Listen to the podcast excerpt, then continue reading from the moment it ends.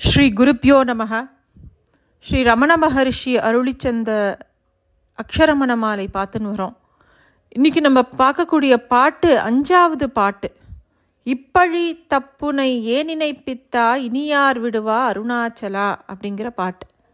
இதை கொஞ்சம் பிரித்து பார்த்தோன்னாக்கா இப்பழி தப்புனை ஏன் நினைப்பித்தாய் இனியார் விடுவார் அருணாச்சலா.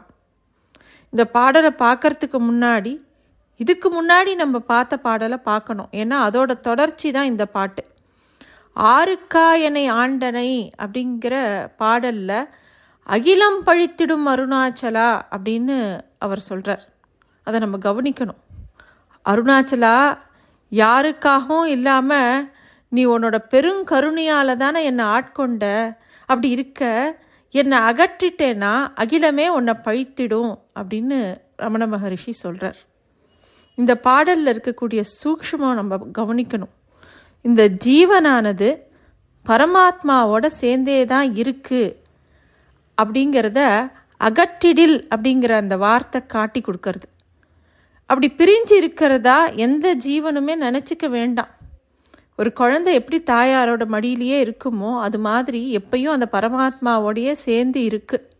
அதனாலேயே அகற்றி விடாதே அப்படிங்கிறார். நமக்கு இங்கே என்ன உபதேசம் அப்படின்னா நீ அருணாச்சலனை விட்டு அகன்று இருக்கிறதா உன் மனசோ இல்லை அகங்காரமோ சொன்னால் கேட்டுக்காத. ஏன்னா அதுக்கு தெரியாது. குரு சொன்ன வாக்கியத்திலே அங்கேயே நில்லு அப்படிங்கிறார். அப்படி ஒருவேளை அகற்றிடில். இப்போது நம்ம இருக்கக்கூடிய நிலையான அகன்று இருக்கிற மாதிரி ஒரு பிரமையில் இருக்கோம் இல்லையா? அப்படி இருந்தோன்னாக்கா இந்த அகிலமே பழிக்கும் அப்படிங்கிறார். பழிக்கும் அப்படிங்கிறதுக்கு என்ன அர்த்தங்கிறது போன பாட்டிலேயே பார்த்தோம். பழிக்கும் அப்படின்னா இந்த பிரபஞ்சம் திருப்பி திருப்பி நமக்கு முன்னாடி விரிஞ்சு தோன்றி அந்த உலக சுழற்சியில் நம்மளை திருப்பி திருப்பி ஈடுபடுத்தி இன்பம் துன்பம்னு எல்லாத்துலேயுமே நம்மளை வாட்டி எடுக்கும். இந்த பழிக்கும் அப்படிங்கிற வார்த்தையை கொண்டே ரமண பகவான் இந்த பாடலில் இப்படி தப்புனை அப்படின்னு சொல்கிறார் இந்த படியிலிருந்து தப்பித்து கொள்வாய் அப்படிங்கிறார். அடுத்த ரெண்டு வார்த்தைகளில் ஏன் நினைப்பித்தாய் அப்படின்னு கேட்குறார்.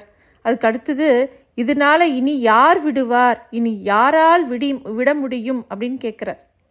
இப்பழி அப்படின்னா எப்பேற்பட்ட கருணை இருக்கிறவனி பகவான் சொல்கிறார் ரமண பகவான் இந்த ஈசன் எப்பேற்பட்ட கருணை இருக்கிறவன் சிருஷ்டி ஸ்திதி சம்ஹாரம் எல்லாமே அவன்தானே பண்ணுறான் அப்படி தானே நம்பின்னு இருக்கோம் ஆனால் என்னையே இப்படி கைவிட்டுட்டையே அப்படின்னு இந்த உலகத்தாரெலாம் வாயால் சொல்லி கேட்க தான் வேணுமா? இந்த அகங்காரமானது. நான் எப்படி உன்னை மீண்டும் என்னுடைய இந்த உலகத்தில் கொண்டு வந்துட்டேன்னு என்னை பார்த்து குதிக்குமே? இந்த படியிலேருந்து நான் தப்பிச்சுக்க முடியுமா?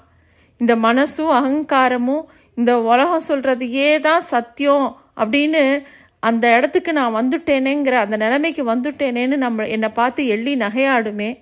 உண்மையிலேயே நீ இருக்கியா இல்லையான்னுலாம் என் மனசில் கேள்விகள் வருமே. அதெல்லாம் தோண்டிகிட்டே இருக்குமே. அந்த படி உனக்கு வேணுமா அருணாச்சலா? அப்படின்னு கேட்குறார்.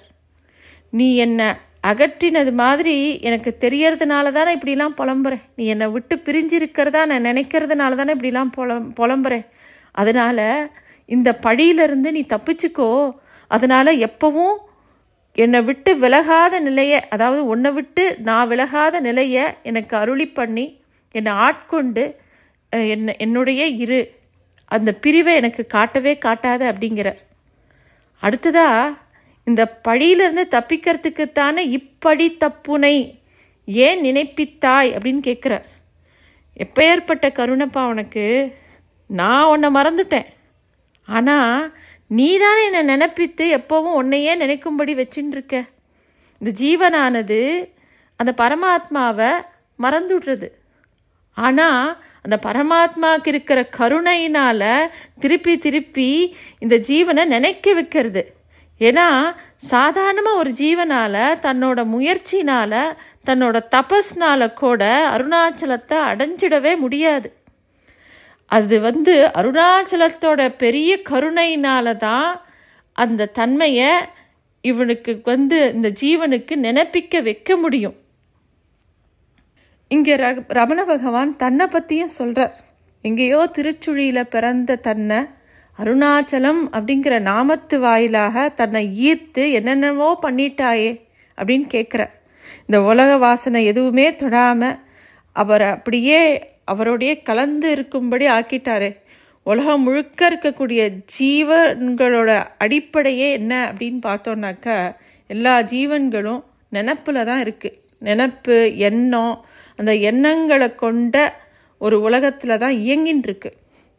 இந்த எண்ணம்னா நம்ம தாட்ஸ் அப்படின்றது நமக்கு தெரியும். இப்போ பாரு இந்த மனசுங்கிற மைண்டு தாட்ஸு இதுலேயே தான் ஒவ்வொரு ஜீவனும் இயங்கின்றே இருக்குது இந்த நினப்பை தாண்டி அதாவது இந்த தாட்ஸை தாண்டி இவனால் அறிய முடியாத அளவுக்கு இந்த தாட்ஸ் தான் அவனை ஆக்கிரமிச்சுட்டு இருக்கு இந்த எண்ணங்கள் தான் அவனை ஆக்கிரமிச்சுட்டு இருக்கு இந்த ஜீவனை. இன்பமோ துன்பமோ பிரச்சனையோ எதுவாக இருந்தாலும் இவன்கிட்ட இருக்கிற ஒரே கருவி என்ன? தாட்ஸ் தான் எண்ணம் தான். அதனால் பகவானே என்ன நினைக்கிறார் அப்படின்னா இதை தவிர இந்த ஜீவன்கிட்ட வேறு எதுவுமே இல்லை அப்படின்னு அவனும் நினைக்கிறான். அதனால் அந்த பேருணர்வு நான்கிற பேர் உணர்வு குறுகி சாதாரணமாக என்ன வடிவாக இந்த உல உடம்புக்குள்ளே தான் இருக்கிறதா இந்த ஜீவன் நினச்சிக்கிறான். இப்போது இந்த ஜீவனுக்கு புரியும்படியாக பகவான் பண்ணணும் அப்படின்னாக்கா சரி உனக்கு இந்த எண்ணங்கள் தானே புரியறது? எண்ணத்தினால எண்ணத்துக்குள்ளேயே தானே உழந்துட்டு இருக்க? அப்படின்னா உனக்கு அந்த நினப்பு கூட என்னுடைய நினப்பை கூட நான்கிற நினப்பை கூட உன் உனக்கு எப்படி கொண்டு வரேன்னா எண்ணங்களாலே கொண்டு வரேன். உன்னிடத்துல அதையே நினப்பிக்கிறேன் அப்படிங்கிறார் இதை பாருப்பா நீ என்ன மனசாக இருக்க? எண்ணங்களோட தொகுதியாக இருக்க நீ. இதெல்லாம் இதை தான் உன்னை கட்டுப்படுத்தி வச்சிருக்கு.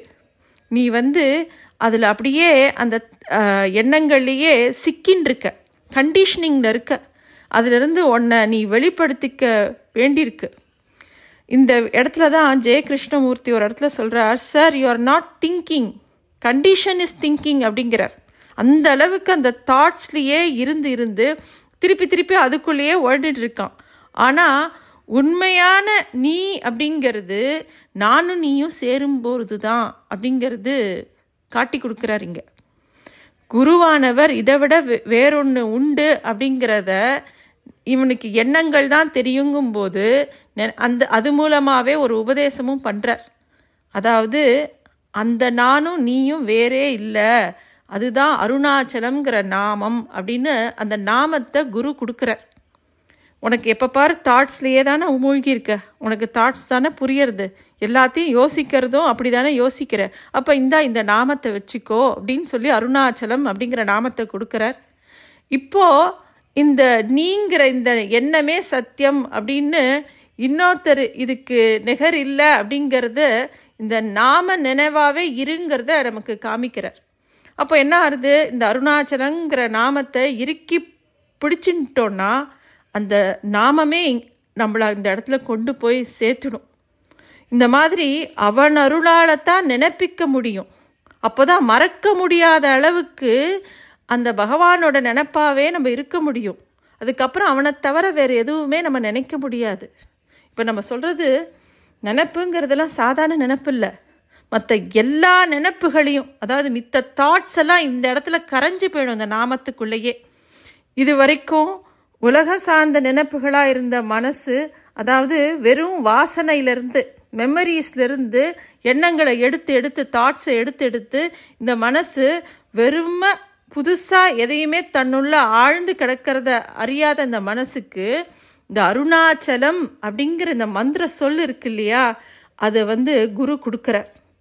அந்த நினப்பு வரதே எதனால அப்படின்னா அவன் அருளால் அவன் தாழ் வடங்கி அப்படிங்கிற மாதிரி இது நமக்கு இந்த நினப்பு வரணும்னா கூடயே அதுக்கு பகவானோட அருள் வேணும். அப்படி அருணாச்சலனோட அருள் வேணும். அப்படி அருணாச்சலனே நினச்சிட்டு இருந்தோன்னா இனி யார் விடுவார் அருணாச்சலா அப்படின்னு ரமண பகவான் கேட்குறார். இங்கே நம்ம என்ன பார்க்கணுன்னா பகவான் நான்கு வார்த்தைகளை தாண்டி அப்பா நீ அருணாச்சலனால தான் நினைக்கப்பட்டிருக்க நீ அருணாச்சலனோட அருளாலத்தான் நீ அருணாச்சலத்தையே நினைக்கிற. அதனால ஒரு காலம் அவன் உன்னை விடமாட்டான். புலியோட வாயில் அகப்பட்ட மாதிரி இது புலியோட வாய் வாயில் அகப்பட்டால் எப்படி திரும்ப முடியாதோ அது மாதிரி குருவோட கண்ணில் பட்ட சீடனோட நிலைமையும் அதுதான். அதனால் கவலைப்படாத அப்படிங்கிறார். உன்னை அது நினைக்க வச்சுடுத்து இப்போ.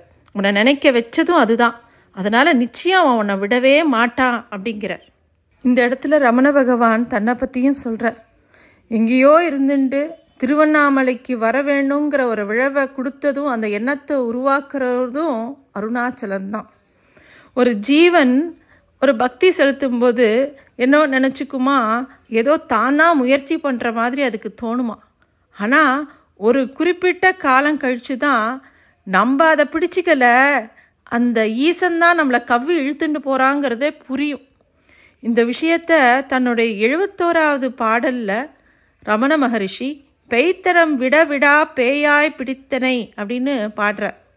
அருணாச்சலன் வந்து உலகம் பழிக்கும்படி ஒரு நாளும் விடவே மாட்டான்.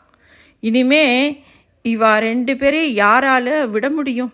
இதைத்தான் இங்கு இனி யார் விடுவார்? அப்படிங்கிறார்.